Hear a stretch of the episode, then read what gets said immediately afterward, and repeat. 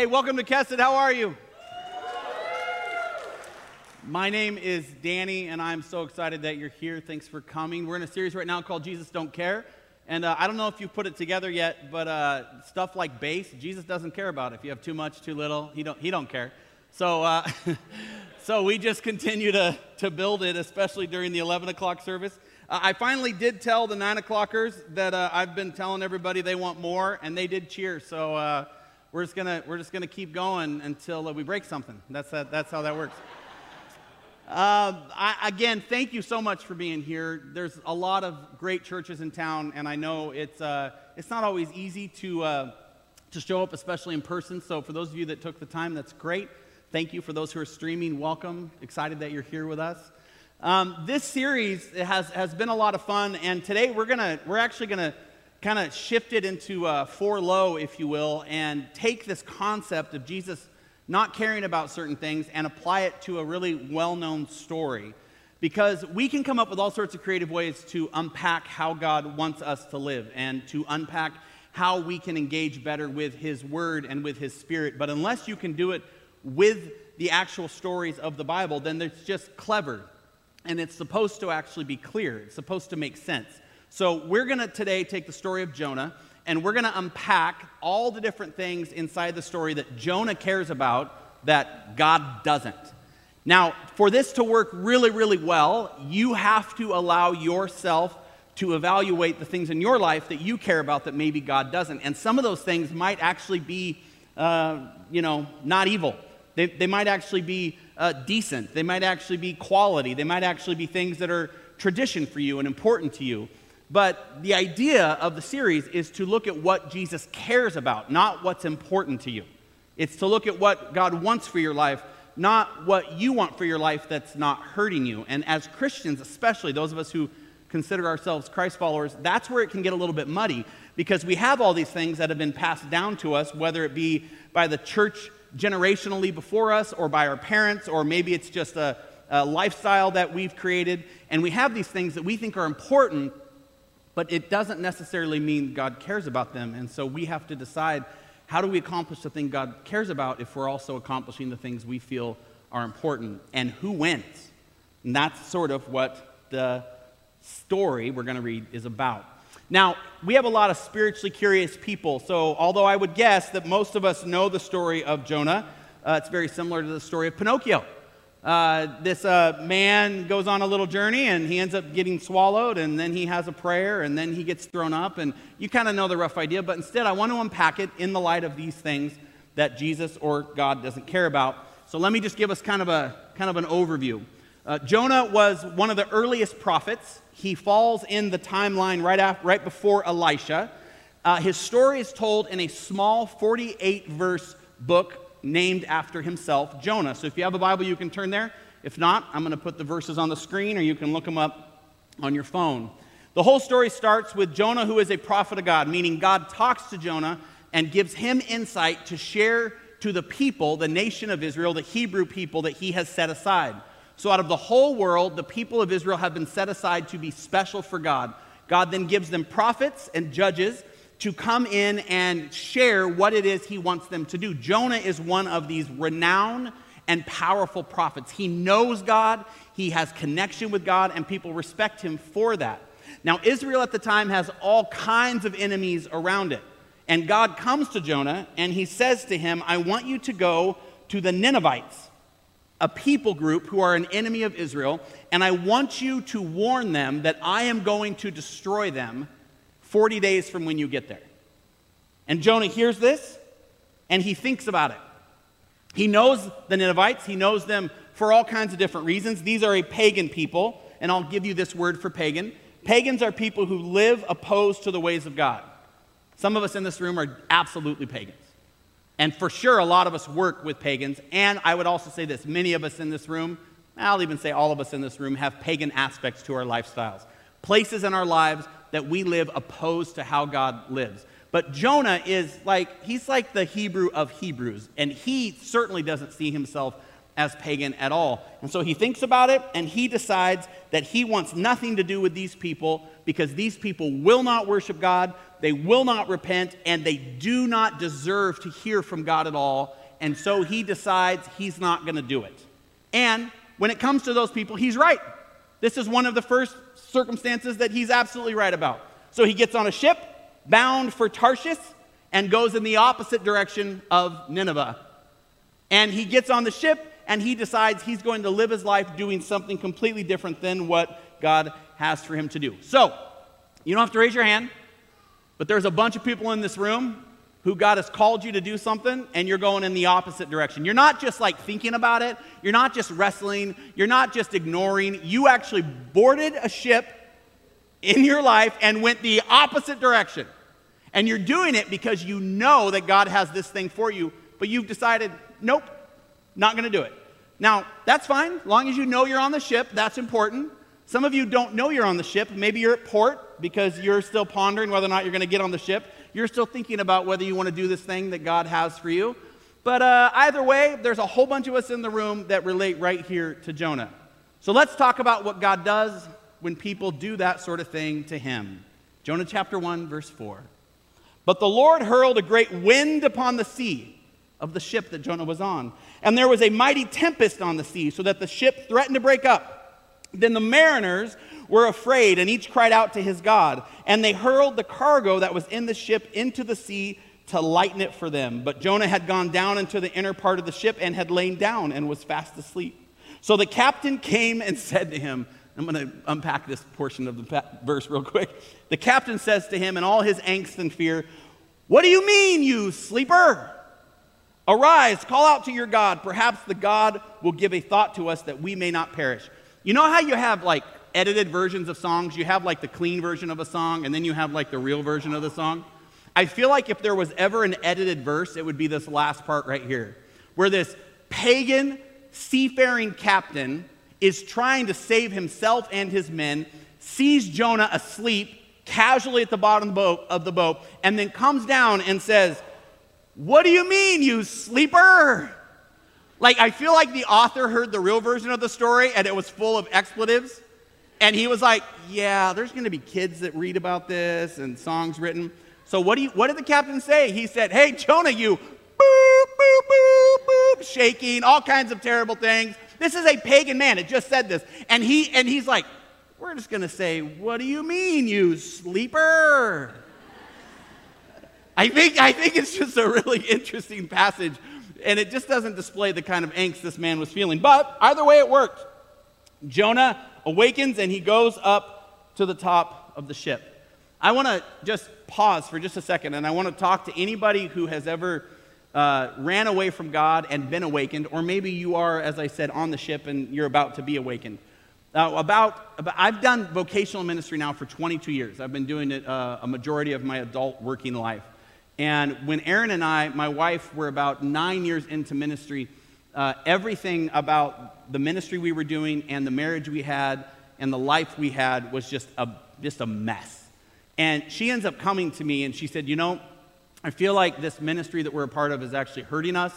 And she sort of gave me a very loving ultimatum that I either worked my stuff out or she was going to work it out for me. Anybody ever been in one of those conversations with their spouses?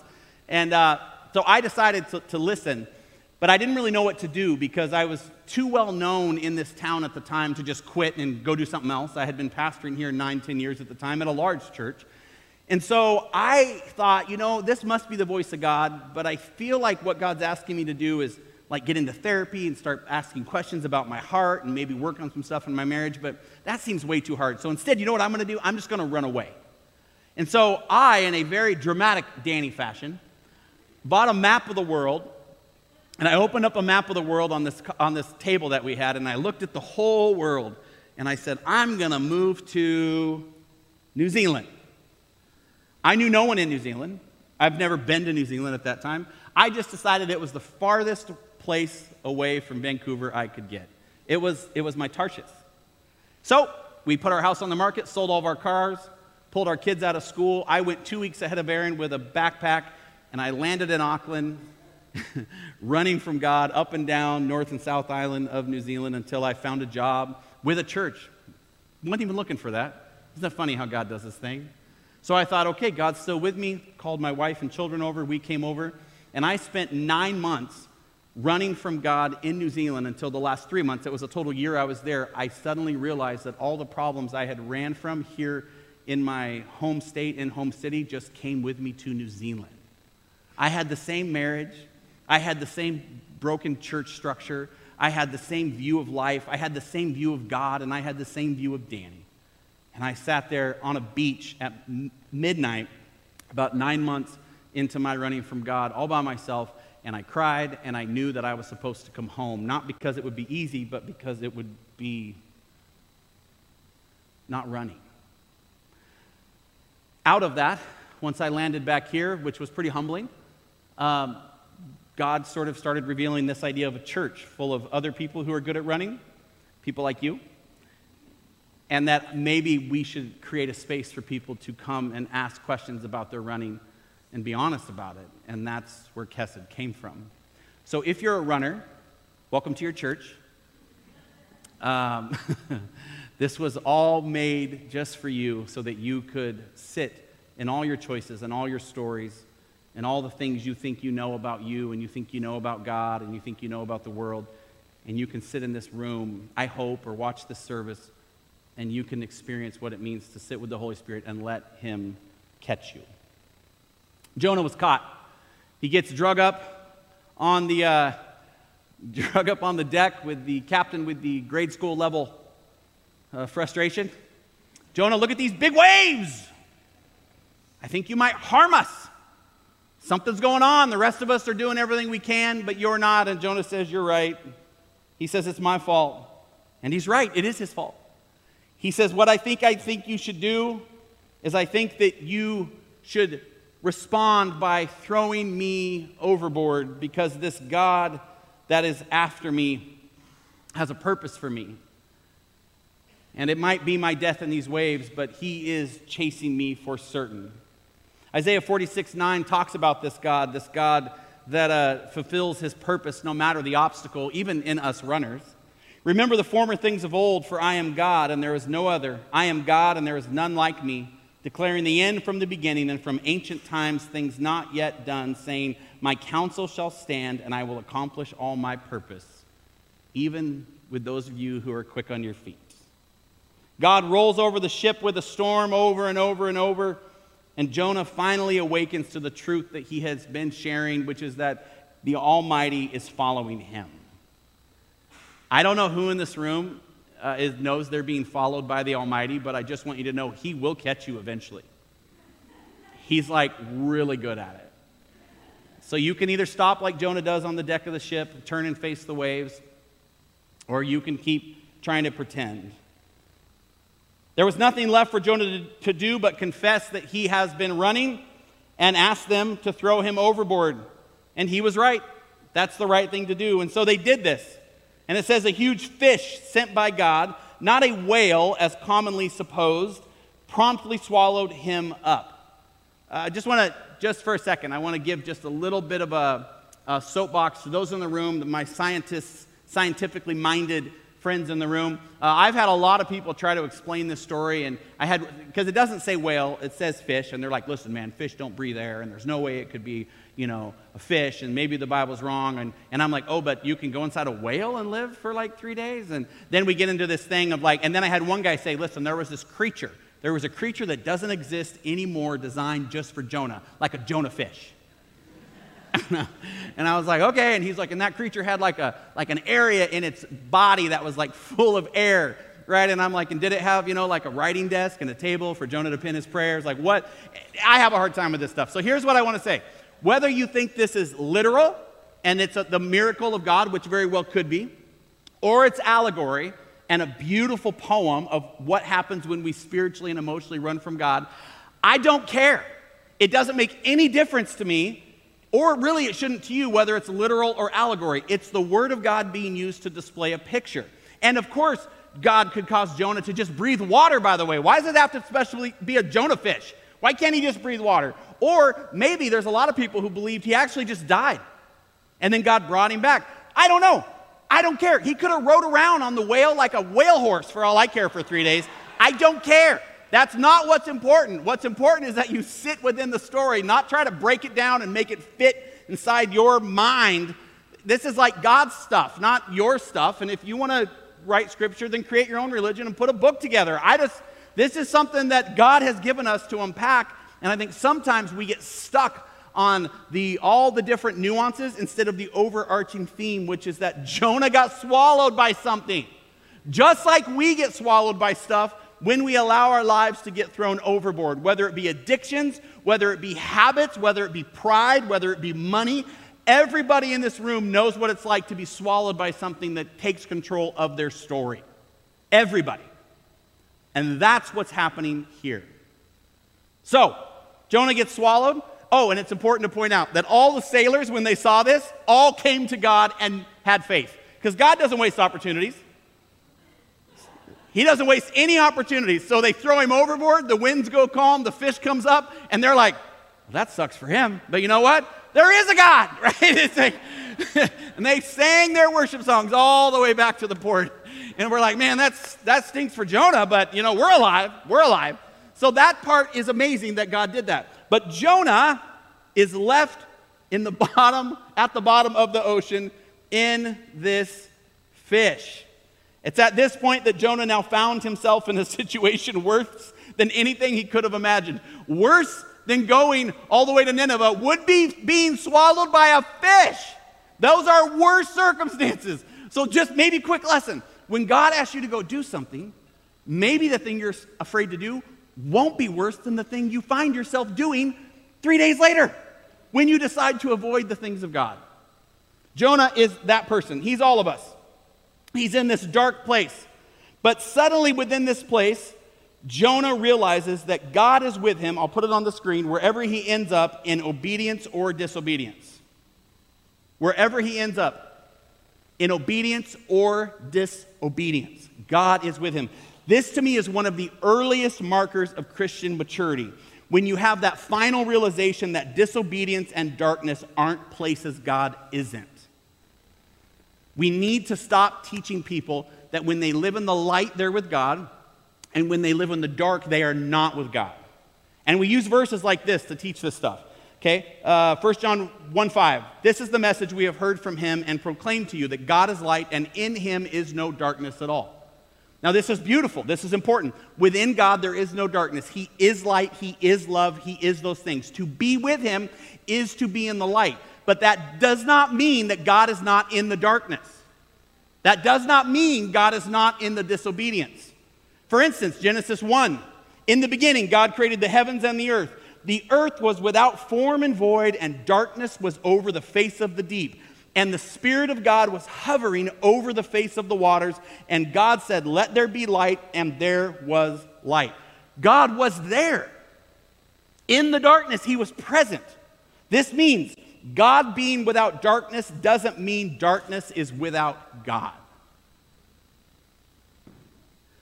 And so, if you struggle, if you disobey, if you are addicted, if you are spinning, if your life is this close like thin as a hair, hard as a diamond separation between being with God and being against God. Just know it's not as if being against God means God's not with you. I just had someone recently tell me about someone else that I love deeply who's like, hey, did you hear about so and so? And I go, no, what? And they go, yeah, he decided he doesn't believe in God anymore. He's proclaiming it to everybody. And I go, oh.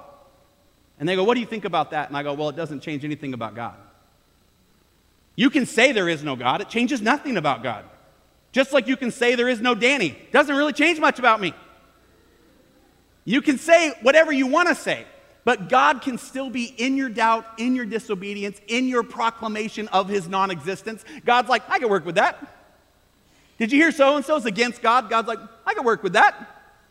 Like, hashtag I can work with that should be like at the bottom of God's email. That's his thing. Whatever you throw at him, whatever, throw me overboard for I am disobedient. God's like, cool, here's a Jonah fish. Just whatever. It's God working with your stuff that you need to realize is so important. And as a Christian, when you disobey, that's where repentance comes, repentance comes in because you are inside that dark place, but you are still proclaiming that God is there as well. When you sense around you nothing but darkness, God is there as well. For Jonah, this place that he finds himself in this fish, the bottom of the ocean, results in a beautiful prayer of faith and a little bit of spiritual pride at the same time. Because let's be honest, nobody generally fully does the 180 they're supposed to. We all do just a version of it. This is a very human, human version of repentance. Most of the time we preach about repentance, it's like you're going along and you're uh, doing something against God, and then God does something. You're like, You're right, God, I'm going to turn all the way around and go the other way. When most of the time it's like going along, You're right, God, it's going to go this way. and then he's like, Meh. okay, I'm going to go back this way. And then he's like, Meh. it's like trying to stop a two year old from getting to a Christmas present, right? You're just really sort of renegotiating them around the best you can. This is what Jonah does when he repents and he throws up this prayer. And it is such a punk's prayer. And the reason for that is because Jonah's a punk. That's why. That's, this is just an absolute, this is an absolute punk's prayer. Listen to this prayer. This is so self righteous and so smug. He's like this. He's quiet. He's in the fish. Nothing but sounds of whatever sounds fish make. Whales make noise, but fish just, we don't know. But there's sounds. Jonah's in the darkness, and he's like, I I'm really not in a very good place. You know what I'm going to do? I'm going to throw up a prayer to God. And he says, Those who pay regard to vain idols forsake their hope of steadfast love. But I, with a voice of thanksgiving, will sacrifice to you what I have vowed I will pay, for salvation belongs to the Lord. Now, he's right. Salvation does belong to the Lord. And he's right that right now, what he vows, he will pay. The thing that got him here was not vowing what he would pay, getting on a ship, and then falling asleep, and then being the source of other people's danger, and not vowing to do the thing. And suddenly, from a fish, he's like, you know what? I'm going to do what God wants me to do. yeah, bro, because you're in a fish. Of course, you're going to do what God wants you to do. And now you're going to make it like it's your idea? Like, you know what? I think I'll go ahead and head over to Nineveh and do this thing that God asked me to do. I will hold strong to you, Lord. And the Lord's like, that's a great idea. But here's the thing about people that take the fish route to Nineveh instead of just getting on a boat and doing what God said. They never get there in style. And Jonah didn't either. For it says that next thing you know, three days later, the fish vomited him up on the shore.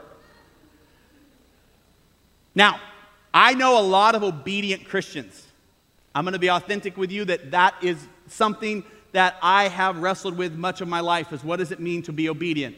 I can tell you God still uses my disobedience, but the difference between me being disobedient and obedient is the smell of me as I'm journeying the way there. The obedient Danny is still frustrated, fairly angry, and often self righteous, but I'm on a ship with food and sailors at a port.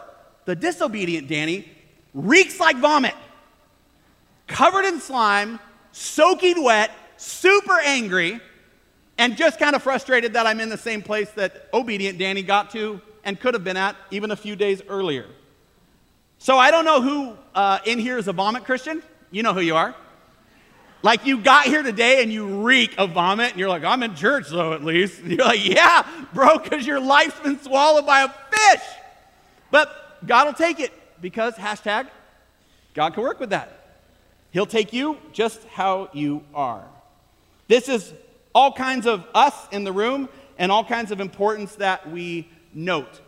And then once again, in the midst of, uh, of, Jonah picking vomit out of his hair and everything else, God comes back with the exact same opening line he started with. Then the word of the Lord came to Jonah the second time, saying, Arise, go to Nineveh that great city and call out against it the message that I tell you. I love that God isn't condescending. I love that he's not like more gentle. I love that he's not being a disciplinarian. It's just the same words to the same guy with the same tone. Do what I said. Do what I said. Do what I said. We throw tantrums and flip around and spin around, and God's like, mm hmm, do what I said. do what I said. Do what I said. I don't know who that's for in here, but some of you, you just need to do what he says. Or just get comfortable in that fish belly. At this point, there's no arguing from Jonah. who, though, although based on his prayer on the inside is still pretty frustrated, he decides to actually obey because who knows what's going to happen to him next. So he goes into Nineveh.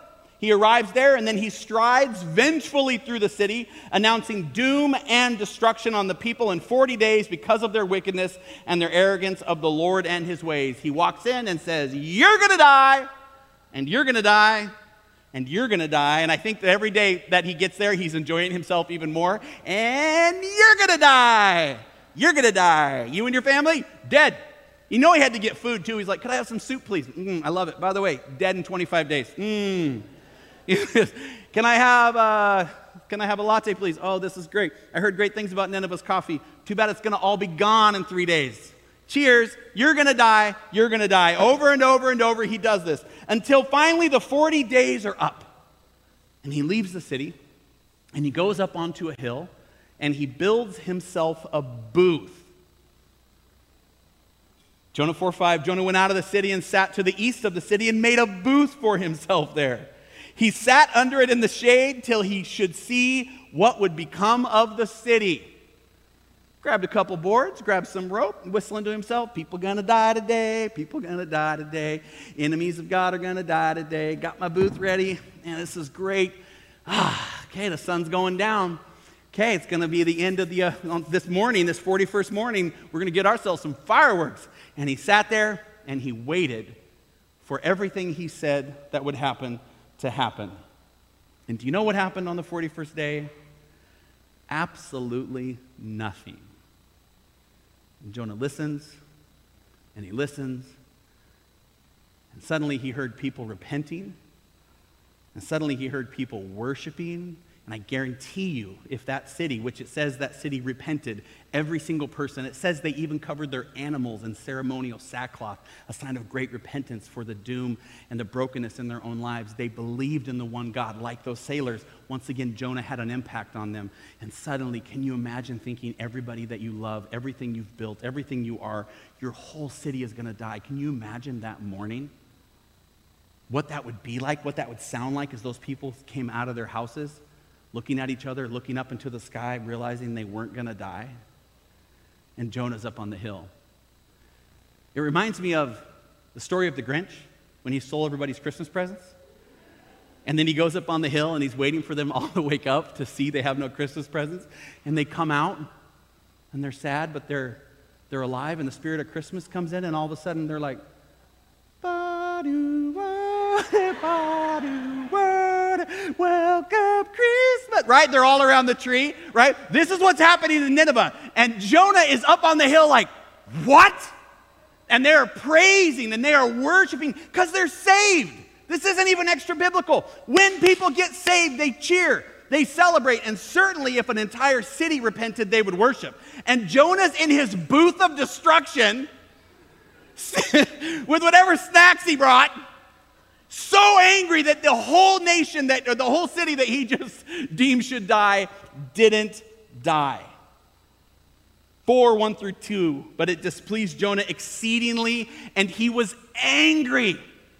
And this jonah's heart breaks open and he shares what we haven't known the first three chapters of why he never wanted to go to nineveh in the first place. Listen to what he said.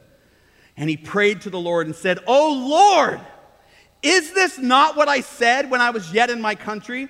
That is why I made haste to flee to Tarshish. For I knew that you are a gracious God and merciful, slow to anger, and abounding in steadfast love and relenting from disaster. Don't miss this. This man is raging that God is exactly who he knew him to be. This man is furious that God was merciful and just and warm and kind. And he knew, Jonah says, that if these people he preached this message to repented, that God would spare them. And Jonah couldn't stand this about God. And he's right. How infuriating for Jonah to be right over and over and over again. Now, there are several real world reasons for Jonah's desire to see Nineveh destroyed. First is political reasons.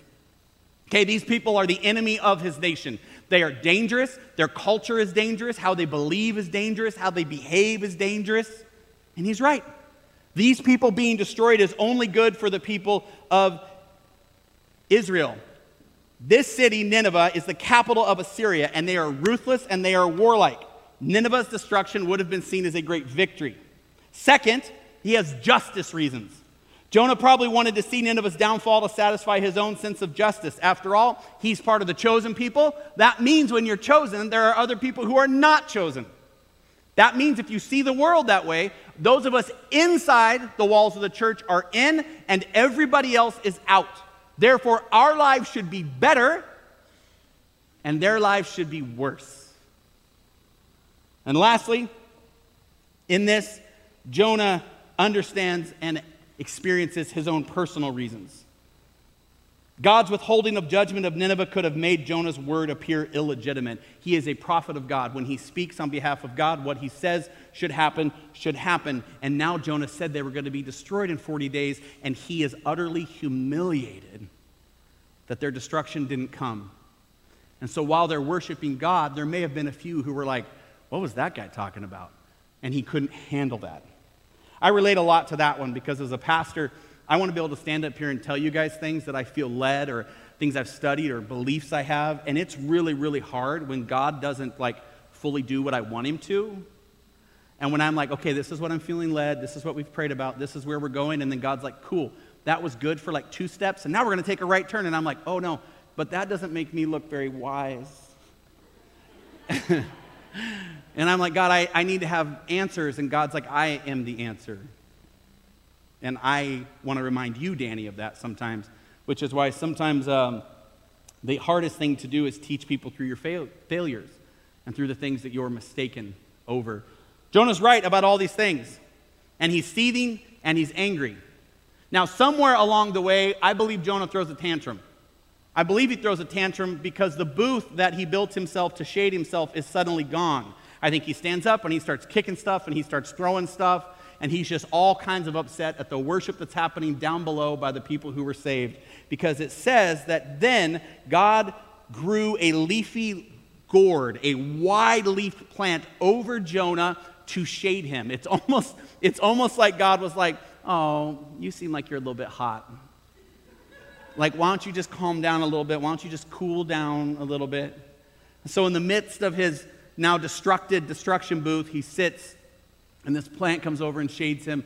And Jonah's like, okay, God, okay, God, you know, that feels good. That feels good. I'm not in the sun anymore. I probably shouldn't have ruined my destruction booth, messed up all my snacks. but at least I have this, this beautiful blessing from you of shade. And then, right about then, like when you give candy to a kid, and then as if you were to tie string to it, God just kills the plant. This is true story. Jonah's like, ah, okay, God, you're still with me. And then God's like, and shrivel. and the plant just dies right next to Jonah. I think it sort of lands on his face. I think that'd be really fun. And Jonah's like, what happened, God? And Jonah just loses his mind again. And this is when it really happens. This is when God really dialogues with Jonah. God replies to Jonah's bitter complaints about the plant, because Jonah goes on and on and on about the plant. And he replies to his bitter complaints about this plant is that if Jonah can have so much compassion on himself for his loss of comfort, despite being aware of what a faulty child of God he is, in other words, Jonah now knows I'm disobedient, I'm rebellious, I'm all these things, I don't deserve this plant, and then you took it away and now I'm angry. God then says, How much more compassion should I have upon this entire city that didn't even know I existed 40 days ago? And there's this question and then you're waiting for an answer, and then you're maybe waiting for Jonah to repent, and then you're waiting for like the fifth chapter of Jonah to take off where it shares more things God and Jonah did, and it doesn't end that way. It just ends with Jonah seething, with God prodding, and the people of Nineveh below worshiping. It doesn't even resolve. It's like a great human uh, experience with God spiritually, all wrapped up on this hillside and it's gifted to you and to me to ask questions about where in our life are we these people. Jesus himself is the one, I think, who helps us understand why the story ends that way. Matthew 12 40 says, For just as Jonah was three days and three nights in the belly of the great fish, so will the Son of Man be three days and three nights in the heart of the earth. You see, in so many ways, we are all the people of Nineveh, and Jesus is our vastly new and improved Jonah. His story parallels Jonah's in a, in a way that's just undeniable. For instance, where Jonah disobeys his calling to reach the lost and runs away, Jesus is called to reach the lost and runs toward us. Where Jonah is asleep during a storm, awakened, and then thrown overboard and overtaken, Jesus is asleep during a storm, awakened, and then demonstrates his might over all creation by calming it and overtaking it. Where Jonah's disobedience lands him in a fish for three days, Jesus' obedience leads him to death and to the heart of the earth for three days. Where Jonah returned from the edge of death, Jesus, who is greater than Jonah, returned from actual death, defeating it. Where Jonah's sudden appearance at Nineveh was for the salvation of a lost city, Jesus' sudden appearance to us was for the salvation of the world. But none of those beautiful contrasts measures up to the last, harder to see one. Where Jonah was often, and in this story almost always right, Jesus instead was always good. See, Jonah's right in this story from beginning to end. He's right about the God he serves. He's right about what the people deserve. He's right about what would happen to the sailors if they threw him overboard. He's right about God saving him from the fish. He's right about the destruction that would have come if they wouldn't have repented. He's right about God's just mercy that shows itself upon the city. And he's right about the God that covers him with the shade and loves him, but also loves him enough to uncover him and discipline him and expose him to the hardened heart that he has. He's right and right and right and right. Jesus is almost completely opposite. Jesus walks around where people try to pin him to what is right and what is law and what this means and what that means. For instance, the easiest one to understand regarding Jesus is when they ask him, Is it okay to work on the Sabbath? The question is about whether it's right or wrong. Jesus changes the conversation and says, eh, Well, is it good? Is it good? You can fast forward later when Paul is talking to people, teaching them about the words of Jesus, and someone says, Is it right to eat meat that has been offered to idols? And Paul moves the conversation from right and wrong and asks instead, Who does it affect? Is it good? So when you have neighbors that are pagans, is it right to hang out with them? I don't know. Is it good? Probably. When you have things inside your life that, that don't harm you, but that are part of your religious system. Take God out of it. Religion can be anything. You could be religious about the way you, you work, you could be religious about the way you raise your kids, and they can be all right things and not so good. We can build, I was doing ministry for 10 years, leading people to Jesus left and right, and it was right. There were a thousand kids in this youth group, and yet for three solid years, I barely saw my own. Was it right what I was doing? Sure. Because leading people to Jesus is my anointing, it's my calling, it's what I do. But it wasn't good. I don't know what you're doing in your life that's right. Maybe it's you're working too much. Maybe you think it's right because you're building kingdom for the next thing, or maybe, maybe it's you're investing in things that you think are important, but is it good? Will the people in your life know you and your struggles and your story? Because you've covered all of it up with rightness. When vulnerability states the, the, the most good thing you can do is be authentic about the areas you struggle in. Jonah's story and so many others teach us this one simple truth. And I hope you take it away with, a, with great compassion that I share it. But Jesus just doesn't care if you're right. He just doesn't care. It's like, it's like bass to him. You can be too loud, you can be too quiet. He cares that you're doing what's good, that you're worshiping, that you're proclaiming His name, that you're taking every opportunity to bring Him glory. And some of those stories within your life that you're not sharing. If you live your life between right and wrong, and black and white, and yes and no, then you might just be avoiding the conversation of the deeper good and the deeper good doesn't often call people out on their transgressions, but instead calls them into repentance and relationship. The deeper good doesn't hope for people to experience our justifiable justice, but calls on them to receive undeserved grace like we have. I am so, so glad that Jesus Christ, when he looks at me, doesn't do the right thing. and instead does the good thing. Because what I deserve is destruction. What I deserve is condemnation. What I deserve is judgment. But what I get is love and grace and compassion and encouragement and discipline and conviction. These are good things. So I don't know who you're holding to the right side. Maybe it's your children that don't live the lifestyle you want. Maybe it's maybe it's me, maybe it's your local church, maybe it's somebody else. I don't know. Maybe it's yourself. But what I do know is that when you are filled to the brim with the Holy Spirit and when you can step out of your own destruction booth of hoping everybody around you receives what they deserve and stop complaining about the plant that God took away in order to expose the stuff in your life that isn't right, then maybe you can experience the goodness of our God. And people will see that in your eyes and in your hands and in your time and in your pocketbook. And you will become a child of God that sits in the presence of their Father and just knows that He is good and that He loves you as you are. I want to create a space for you to sit in that. So I'm going to have you close your eyes. I'm going to ask that you allow whatever uh, maybe angst you're feeling, frustration, swirling, maybe it's compassion, maybe it's love, whatever you're feeling, that you would just let that sort of be present, that you would be present with your emotions, that you would allow this narrative to be about you and about your walk with the Lord. I'm going to ask that you, that just from that space, you just proclaim inside yourself, God, you are good. And I need to be with you.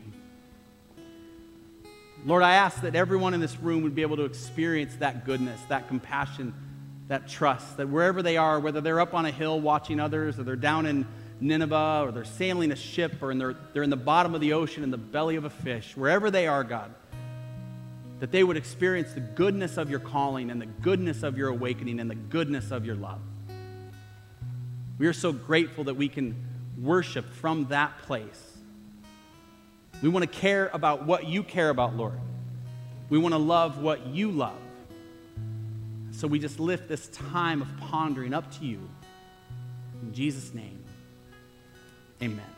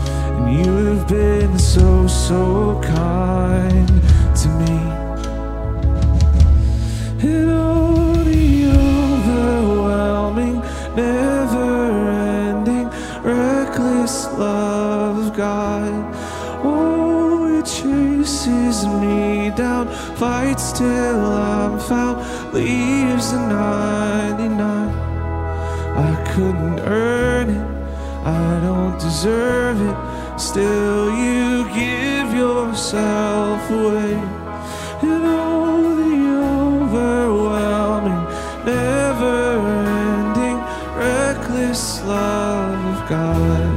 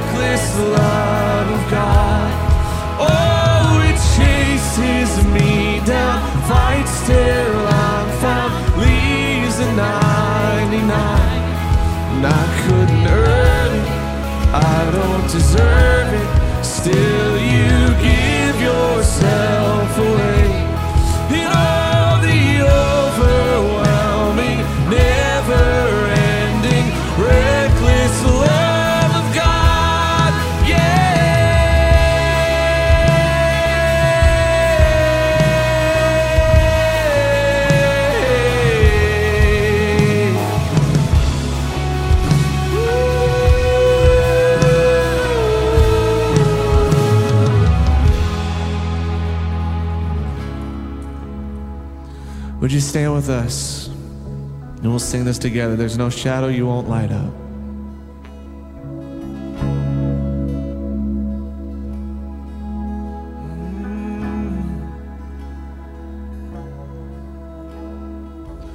There's no shadow you won't light up, mountain you won't climb up, coming after me. There's no wall you won't kick down, lie you won't tear down, coming after me. There's no shadow you won't light up, mountain you won't climb up, coming after me. There's no wall you won't kick down, lie you won't tear down, coming after me. There's no shadow now, there's no shadow you won't light up, mountain you won't climb up, coming after me. There's no wall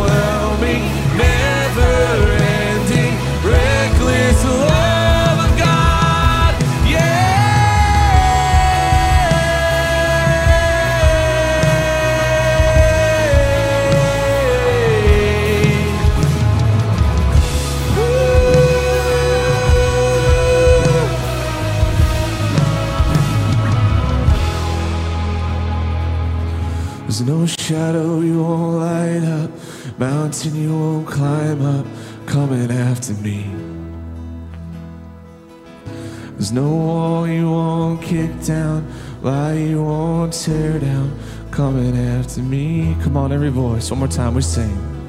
There's no shadow you won't light up, mountain you won't climb up, coming after me. There's no wall you won't kick down, lie you won't tear down, coming after me. God, we thank you for that.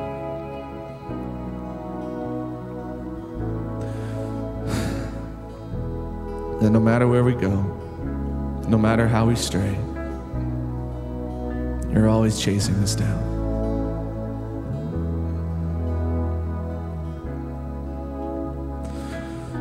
The fact that you would leave the 99 and go find the lost. Let that overwhelm us as we go from this place.